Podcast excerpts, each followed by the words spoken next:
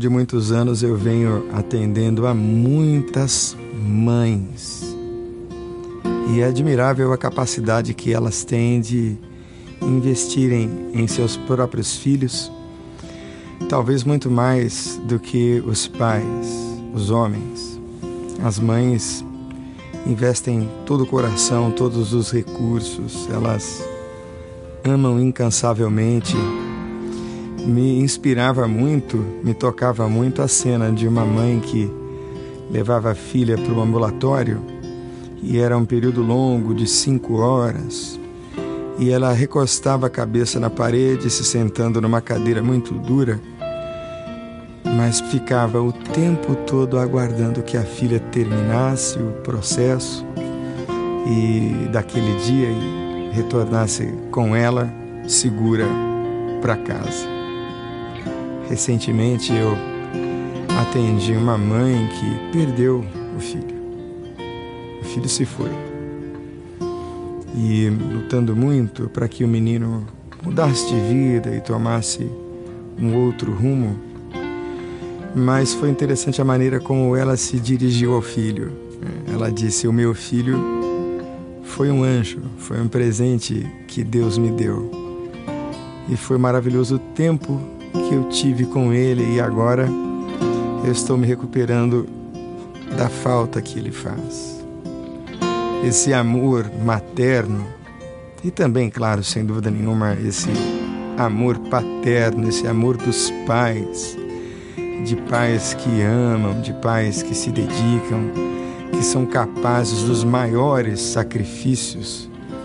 É o tipo de amor que a gente pode perceber de uma maneira materializada, visível, bem acessível aos nossos olhos, que a gente pode inclusive tocar é uma maneira de entender um pouco o amor que Deus tem por nós, o amor com o qual nós somos amados todos os dias. E eu sempre me pergunto qual é a coisa assim tão grave que eu possa fazer para que minha mãe tome a decisão de que eu não sou mais filho dela, ou de que meu pai, na época em que ele estava vivo, pudesse dizer a partir de hoje: você não é mais meu filho. Isso é muito raro de acontecer.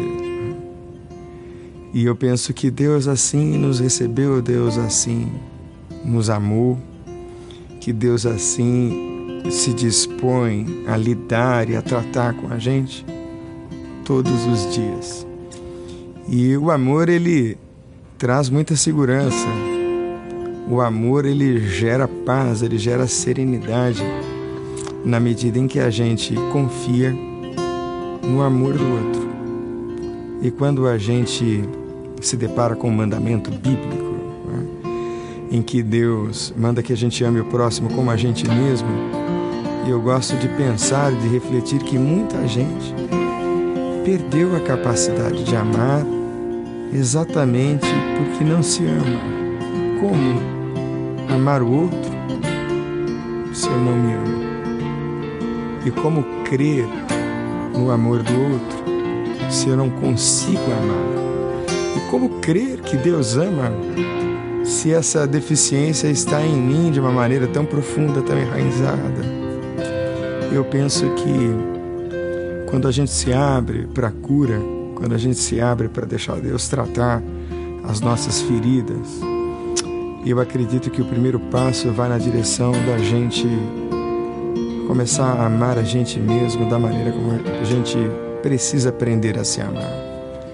Não numa perspectiva egoísta, não numa perspectiva egocentrada, mas uma perspectiva que considere também o outro. Eu quero convidar você que abra o seu coração para confiar nesse amor. Abra o seu coração e a sua alma para ter a convicção de que hoje mesmo é dia de amor para você. É dia de amor de Deus, é dia de amar a si mesmo, é dia de tentar reconquistar os amores que se perderam pela vida. Eu creio firmemente que Deus está à sua disposição para isso no dia de hoje. Creio de verdade e essa é a minha oração para você. Em nome de Jesus.